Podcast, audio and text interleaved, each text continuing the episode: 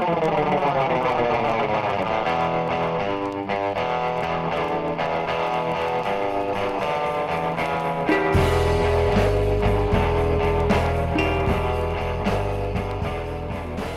everybody, welcome to the Inking of Immunity podcast. I am Chris, and I am with my trusty co hosts. Mike Smetana. Hi, yeah, it's Becky. Welcome to the podcast. Uh, who are we talking to today, Mike? Today we are joined by a very special guest, Mel Lefebvre. Am I pronouncing that correctly? No. No. That's okay. That's okay. I know it's like one of those French ones that's like, ugh, how do I get through this? You got to say the R up in your in your throat. No, you can just say it Lefebvre. So Mel is, and and I apologize if I mispronounce any of these. Uh, Mel is a Métis Nihia Nihia Nahio? Nihia Nakota Saltu French and Irish mother. and I know I mispronounced one of those You got as well. French and Irish right. And mother. I- Mother, that was. and mother. Yeah, well done. Mel is also a community worker, researcher, writer, visual artist, traditional tattoo practitioner, and a PhD student. That is a lot of hats in an individualized program at Concordia University. Uh, she also teaches Indigenous perspectives at Concordia in their Applied Human Sciences Department. And Mel's research is focused on traditional tattooing as a mode of healing and reconnection for urban Indigenous LGBTQIA plus and Indigenous women. Mel also works closely with the Native Women's Shelter of Mont- Montreal and is the vice president of the board, advocating for the safety of Indigenous people as well as Indigenous representation, education, and employment. Welcome to the show, Mel. Thanks. So I know I've already given a, a little bit of an introduction, but could you tell us uh, a little bit about yourself and uh, how you came to, to do this research? Uh, well, okay, so I'll start with the introduction, which is like, can be a little bit long because I have to do the protocol thing. So I'll start in one of my languages, traditional languages. So, Tanse Nitotentik Mel Egwa Kakwa Okwemeseo. Uh, Nia Oma Testawayaki Inu. Nia Oma Epitagosasan Otepensu. Egwa Nehio Egwa Munyao. Nia Oma Asasoeo. So I just in Nahiowewen, which is like super broken, and those teachings came from uh, Joseph Naytowhow, one of my elders, and Mo Clark, a good friend.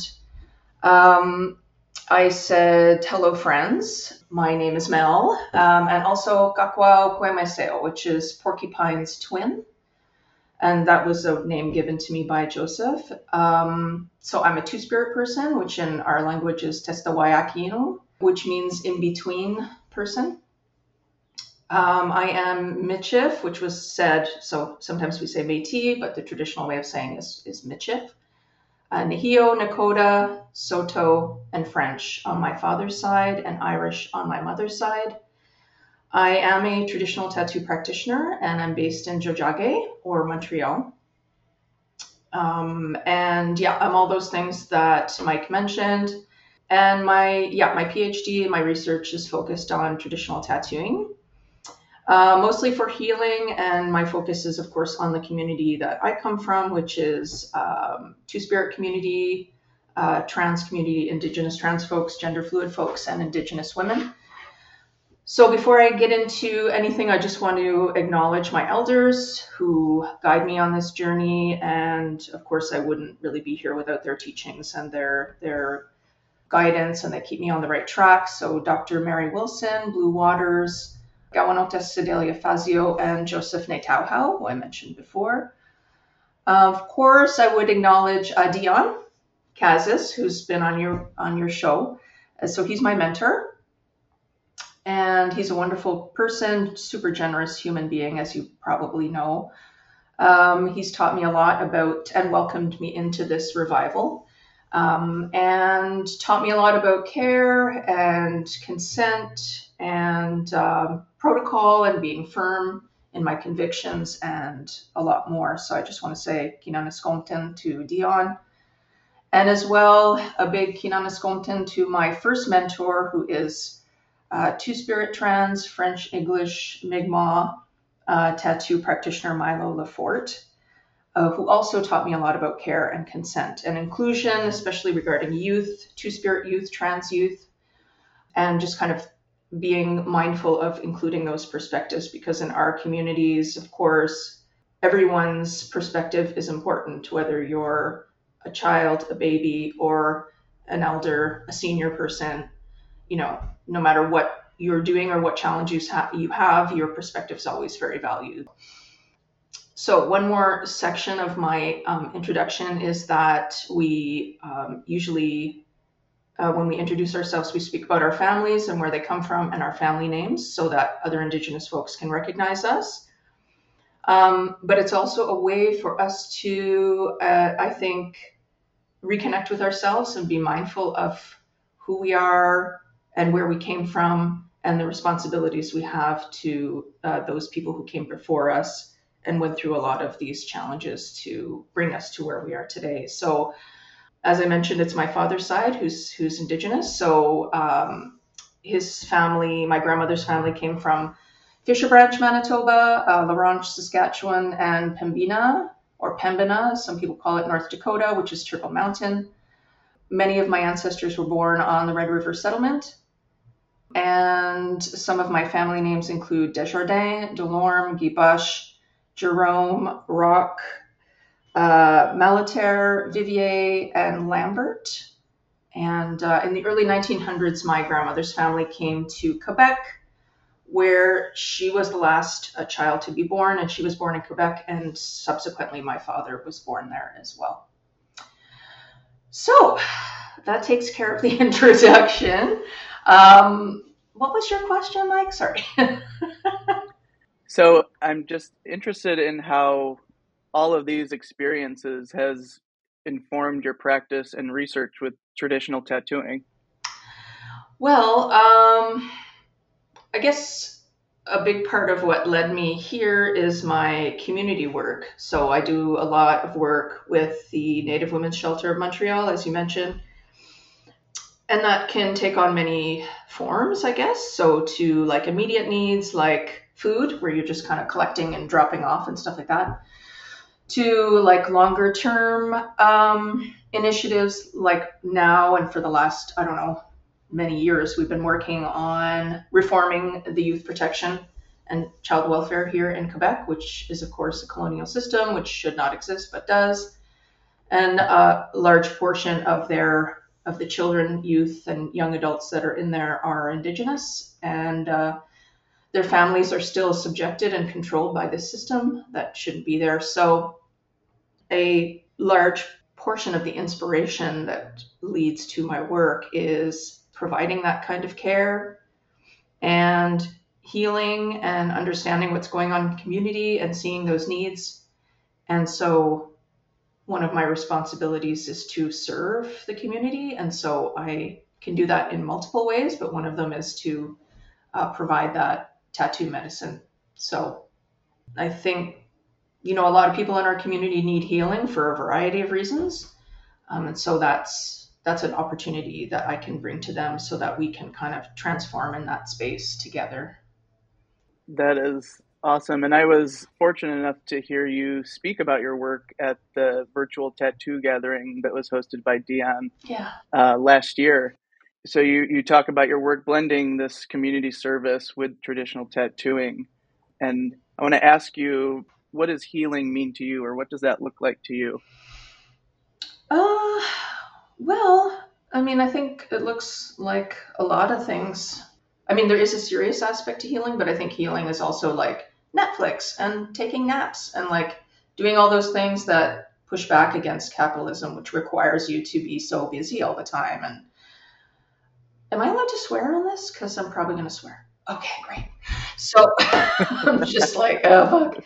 Anyway, so capitalism is evil. And so, yeah, so I think there's like little ways that we can heal ourselves, but then larger traumas require more in depth kind of healing, maybe a longer term healing or just something very powerful.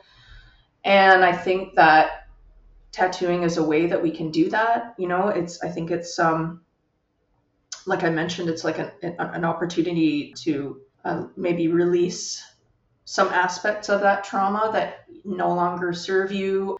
And then I think it's also like you're able to welcome in some kind of newness in that experience that could perhaps help to balance out that trauma that you're experiencing. Um, so yeah, I think it can look and feel and sound and and be many things healing. And that healing, I feel, of course, it can happen in ceremony and together and in community, but I also think it really needs to happen on individual levels, meeting a person where they're at in whatever crisis they might be dealing with or whatever addictions they might have or so I think that coming into that space and kind of connecting on an individual level can then help the person then go out and be a better, more effective community member.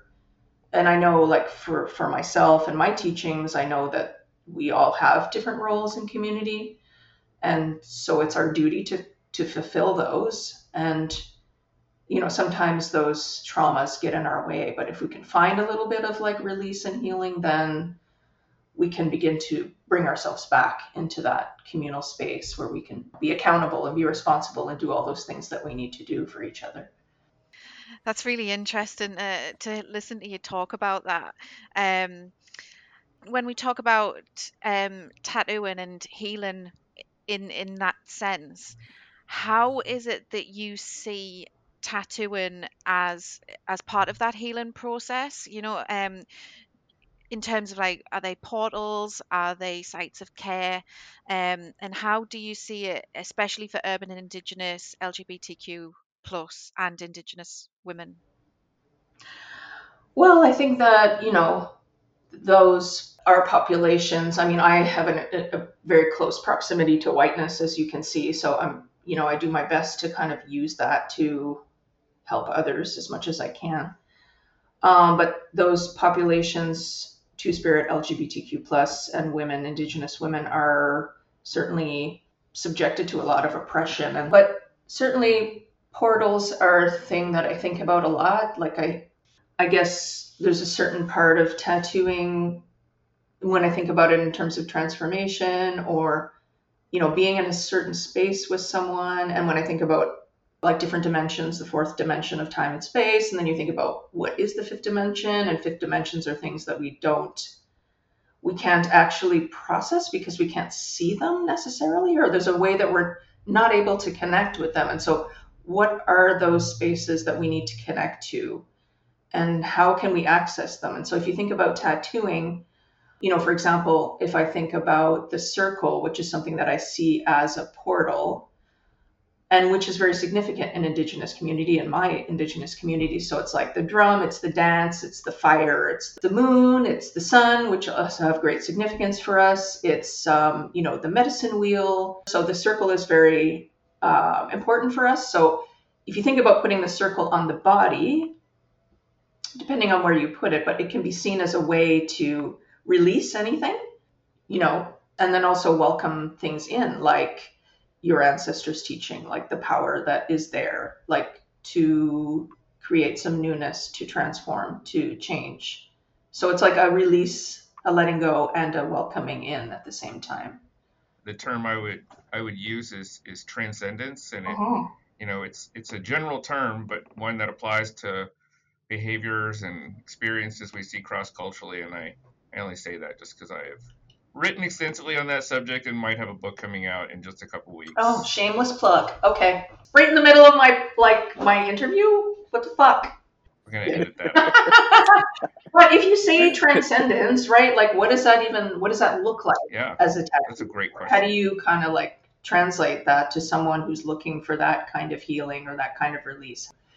What does transcendence look like? You know? And also like in a simple kind of way because sometimes you're in spaces where you are trying to provide this to more than one person, like at gatherings, tattoo gatherings and stuff like that, where people are they need to receive that that healing. And so what's a simple way of maybe representing something very powerful, right? So and and you've already kind of hit on this, but as an indigenous two spirit person, you are intimately connected with your research and, and those who you work with. Um, so can you could you talk to us about your approach to research? Um, maybe what are some of the theories or methods or, or other inspirations that you draw on mm-hmm. when you're doing this work? Yeah, I think, uh, well, we have a lot of uh, traditions and teachings, um, and most of the, the ones that I know are either Michif or Cree and Nihio. And there's a lot of crossing over because our peoples came together on the plains, and so that's, you know, the nature of our families.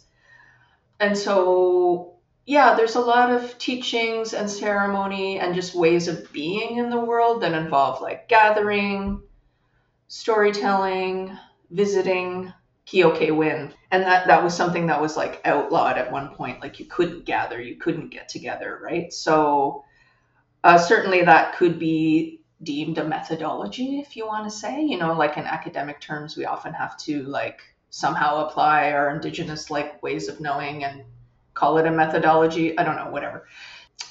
So it, it's all of those things. Um, and then, of course, like as a community worker and a cultural carrier, if I can say that, care and service, I think, are my biggest approaches to research. And that's uh, like often pretty difficult in academia because your hands are tied by, you know, like ethics and also funding. And so there's a lot of garbage involved in that. And so you try to weed through it um, while looking at it through this lens of like service and care and community and stuff like that. But it's, yeah, it can be pretty difficult.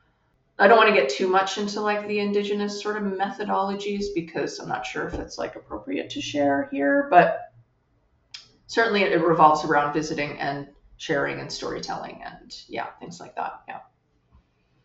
Well, I, I appreciate that. And you talked about your mentor Dion, and I didn't include this in the little list of questions, but I've had a lot of fun following you on social media, and I saw that you guys were making uh, bone tools together. Oh, God, and and and learning and learning kind of those those different uh, yeah. ways of making these tattoo implements.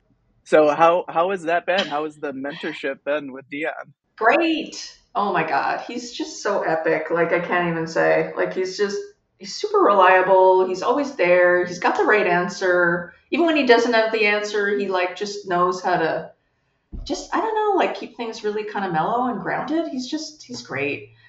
Um, but yeah, we've explored a lot of stuff. Like I mentioned before, like just things around, you know, trauma informed practice and consent and exchanging ideas around inclusion and kind of going forward like in our practices together and apart being more mindful of certain things, especially inclusion, because I think a lot of, especially like Western tattoo spaces, are not necessarily necessarily inclusive of not only women but like trans folks, you know, two spirit folks, non-binary folks. It's just like it's a hellscape.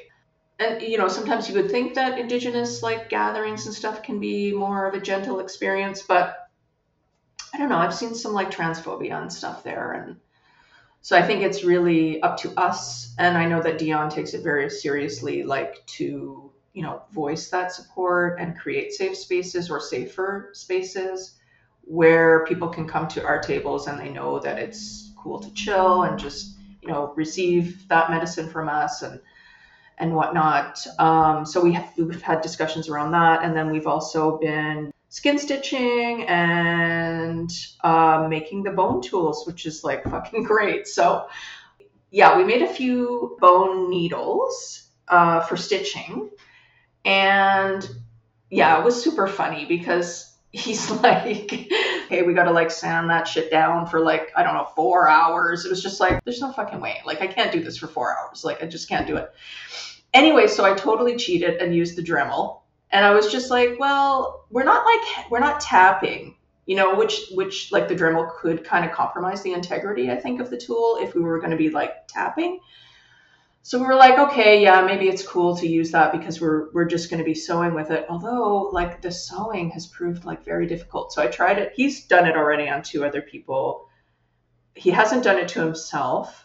So I did it on myself first and yeah, it was really hard to get through the skin it and you know you're making it quite thin not as thin as like you know a steel needle of course but yeah it was fucking hard you're like sweating So I, I, managed to do four stitches, um, and it was great. I was like super happy with the results. They're nice and dark, and actually quite wide, and really interesting. And then I did it on someone else.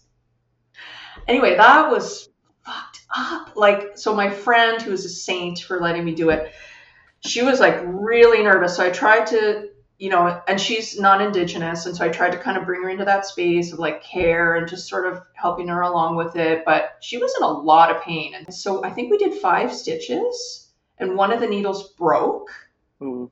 So I don't know who else wants to try it, but I think at the Tyendinaga gathering, which is coming up in May, so I think Dion and I are going to stitch bone stitch each other. So that'll be fun. Anyways, I wanted to try the bone needle uh, for hand poke. So I made that long um, needle, not necessarily a needle, just like a you know a tool, and it actually performed pretty well. It was sharp. It went in very easily, very smooth, um, a lot smoother than I had expected. But yeah, I was I was pleasantly surprised, and a couple of people have requested that they want to have that done at the tattoo gathering. But I was just, I was talking to Dion. I was like, I think it's like too experimental right now. Like, I just, I'm not sure. And someone wanted something on their chest, and I was like, you know what I mean? It's not like it's like here or, you know, on your butt where no one's to see it. It's like here and it's for your kokum, like your grandma. And I was like, oh, I don't know if I want to, I don't know if I want to risk that. But yeah, it was fucking cool. It's been like really great. Um, and I think the mentorship is officially over at the end of May, but I mean, I think that we're still gonna like work together and stuff. So yeah, yeah, it's been it's been really epic. That sounds really cool. Um, yeah. Could you could you maybe just um, before we move on, just briefly outline what skin stitching is and what it looks like, mm-hmm. just for anyone who might not be familiar with that? Yeah, so it's basically like using a needle that you would use to sew your clothes or whatever, sterilized, of course, um, and then you're just you're sewing the skin. So you have a small piece of thread that's threaded through the needle. You dip the thread into the ink, and then you sew the skin. And so it, it can make a solid line if you want, or the way Dion has taught me, you leave spaces in between each stitch so that when anyone sees it, it becomes like a topic of conversation and then like an opportunity for teaching. So, yeah, it's a little bit spicy, yeah. but it's really nice. So some people are really, you know, good with that kind of pain, but some people are like, oh my god, like they can't even deal, you know, sweating, like. I can imagine. So, yeah.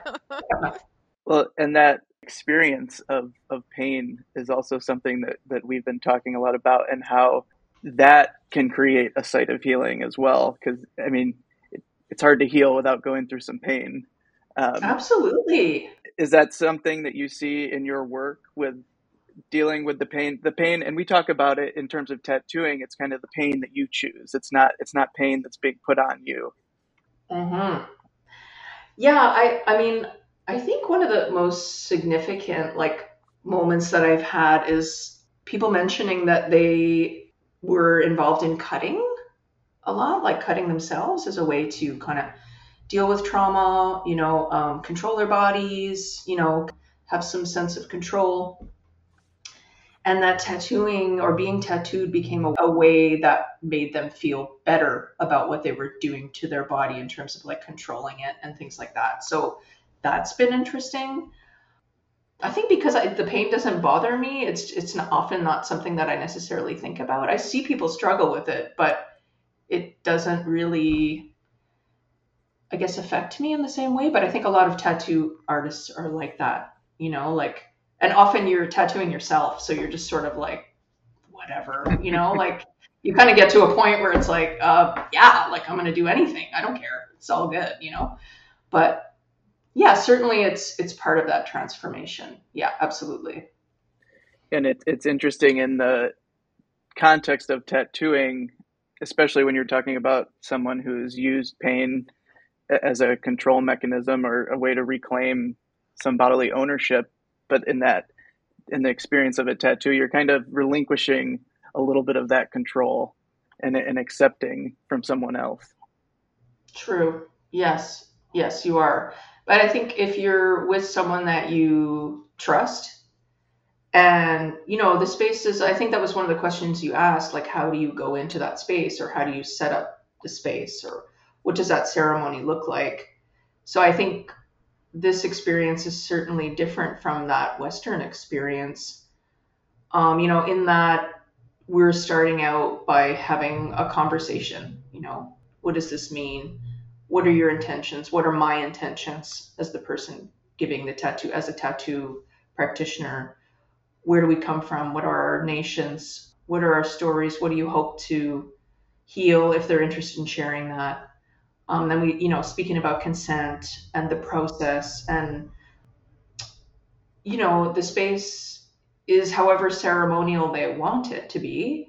I, I do my part and my ceremony before I go into the space. And then, you know, sometimes they don't want that at all. Like there's lots of Indigenous people that don't necessarily practice ceremony on a regular basis or at all. Like it's just, that's, you know, we're, we're all different kinds of people. But I generally, you know, am directed by what they want and need.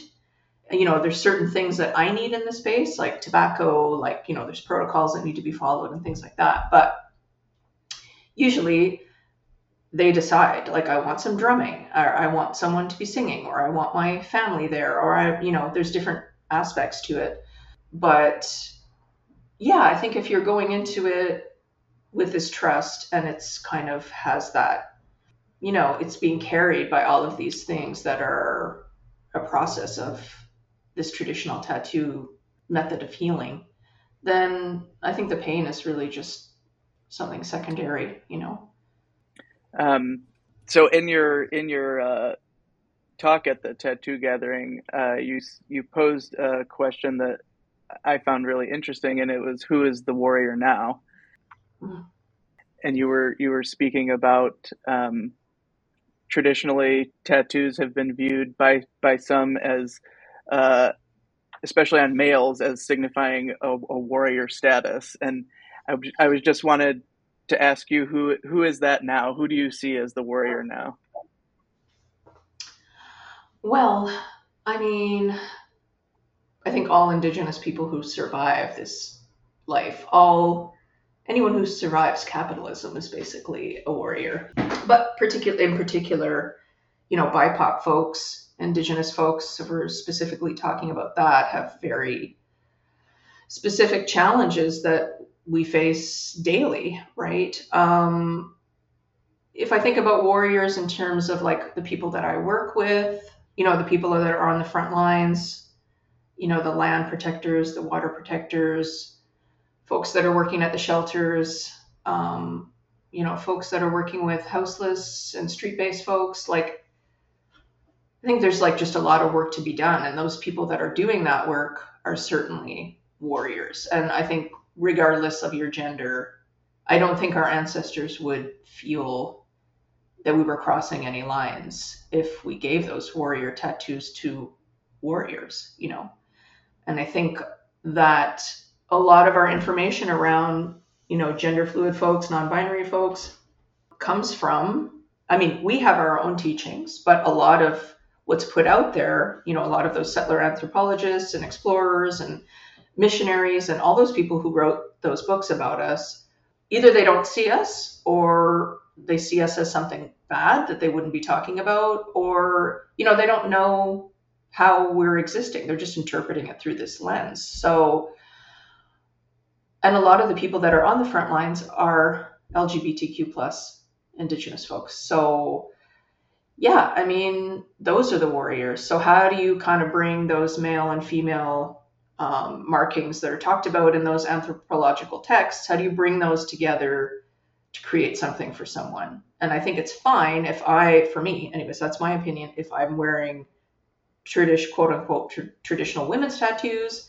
and traditional men's tattoos, because my body is mine and I can feel however I want about it. And I can, you know, and I remember something that Dion told me. He said that a lot of our ta- tattoos were meant to be seen from far away so that some uh, another nation who may be waiting to speak to us or you know approaching us in maybe some sort of violent context or whatever they would recognize the person who's coming to speak to them, to represent us in whatever fashion by these arrows or whatever, you know, markings. And I feel the same way about us. You know, we're here and we're, you know, reclaiming and reviving these markings. And we want to be seen wearing these markings to be respected and appreciated as the descendants of those people that came before us who you would recognize on the land far away as, oh, that's the two spirit medicine person. I better check myself because they're coming down to give me some shit right now. you know what I mean? yeah. Yeah. That's a really, really interesting point about viewing them from a distance. I think it's something that we've talked about, obviously not in the same context, but in, in tattooing and, and about, you know, the role that they play in creating and informing first impressions and, and things like that. And I guess sometimes in Western tattooing, at least, the miscommunication that can occur with that. um, so it's really interesting point. Yeah. Um, so I, I wanted to ask you a bit about um well i think it's fair to say that you know decolonialization is something that is a really critical issue now and there's a lot more i think awareness of that and a lot more um i guess call to address it across different field. So I'm I'm a psychologist, and it's something that we hear a lot about at the minute. Um, decolonializing our curriculum, for example, and um, I guess I just wanted to kind of know a bit about what that would look like to you and the role of the tattooing in that process.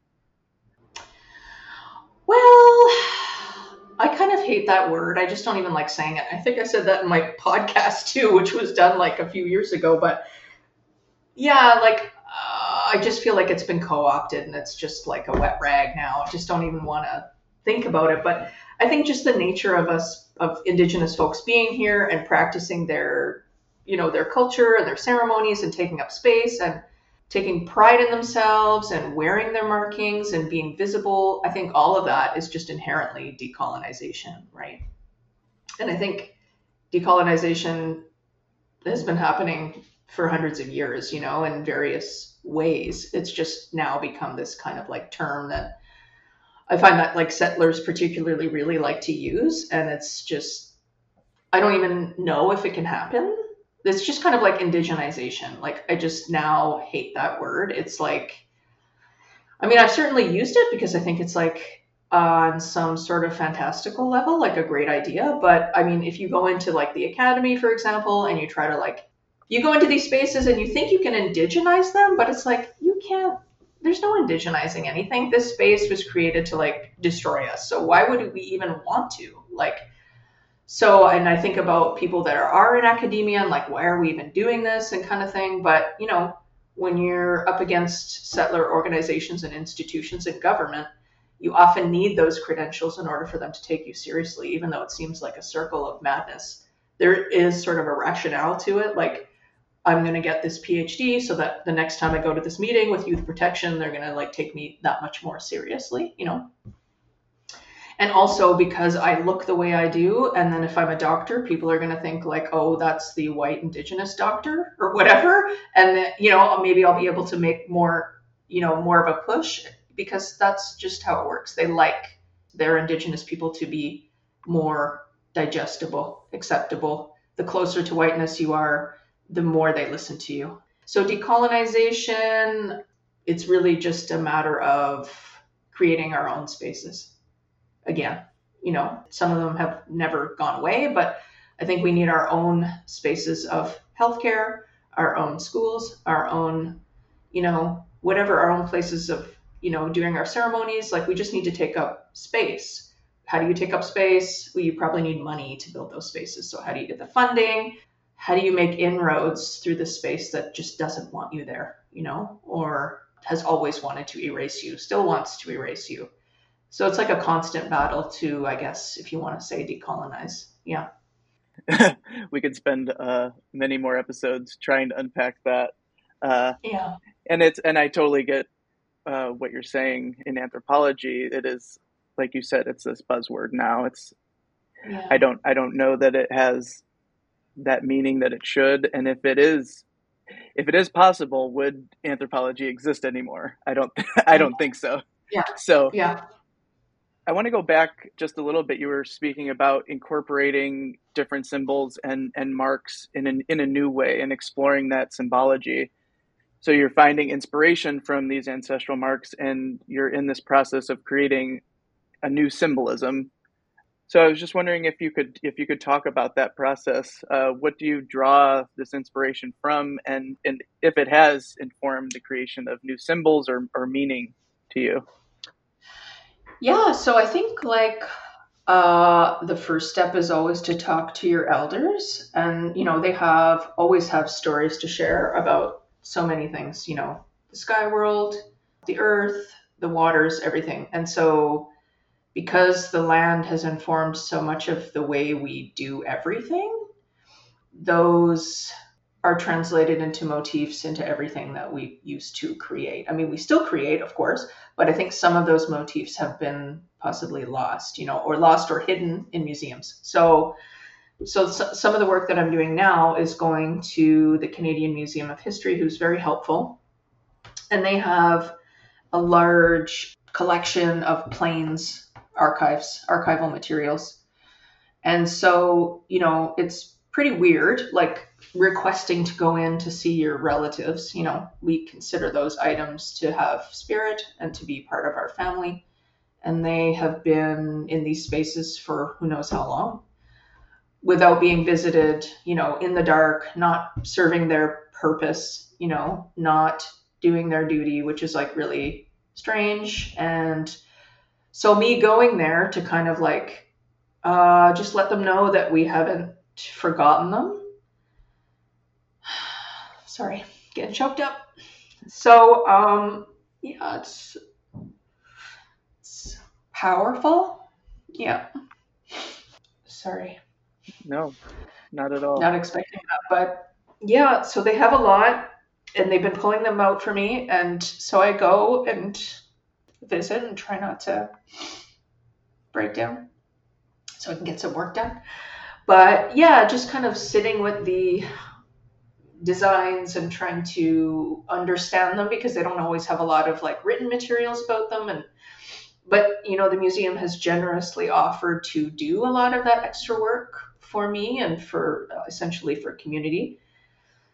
And so it's an ongoing relationship which is really nice and um, so i did meet um, katie pollock and uh, gabe geez, I can't remember Gabe's name, but they're both curators, and Gabe's last name escapes me right now. But they're lovely, and they've been very welcoming, and they've pulled anything that I wanted to to view, and so I've been working with these images and creating. You know, I'm not taking directly because I don't think that's correct, but um, you know, taking aspects of them and reworking. And a lot of the stuff that I'm looking at is quill work because that's what I'm drawn to. And, you know, my name is Porcupine's twin, and it's just something that's, it's very geometric, which is also something that I'm very, you know, drawn to. So a lot of Michif or Métis designs are, are often what we often see is the flower motifs that we have. So so my I'm kind of leaning towards the quill work and um, yeah, so there's a lot there. So I'm going back in May again to the museum to do some more exploring, and you know it brings up a lot of issues around uh, repatriation and how those objects w- who are family members of you know direct family members of different families that are um, out west but then also kin for me, like as part of my community and stuff like that. So,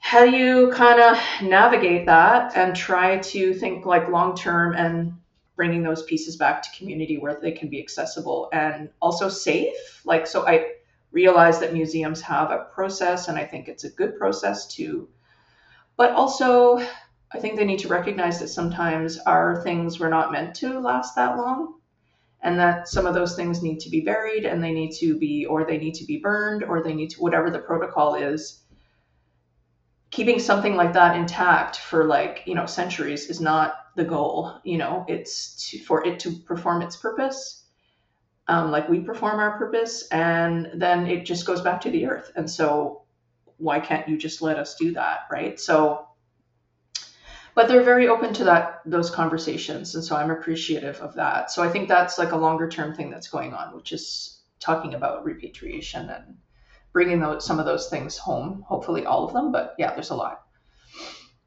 Yeah, that is. I was I was going to ask about that. So thank you for sharing that with us. Um, yeah, you're welcome.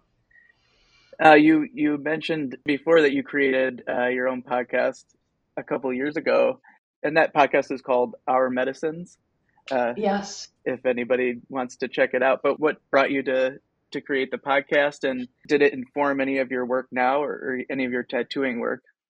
Yeah, yeah, for sure. It's like um, well, actually, it was my thesis, my research creation for my master's, and uh, it was great. Um, it was basically just talking, spending time, sharing, storytelling with some amazing Two Spirit folks, trans folks, um, and Indigenous women about care in community, like collective care, and also self care. And so, how do you practice that? Like, just sort of speaking to them about what their work is you know, getting some context around each individual and then going into uh, how they care for their community and also care for themselves. And so certainly it's, you know, it informs a lot of my work because what I'm interested in doing is caring about people and for people. So yeah, I've learned a lot during that time and since then from those same people. So yeah, it was a great experience. A bit of a shit show, like tech wise, because I have no fucking idea. I was like, oh my god, was I supposed to put?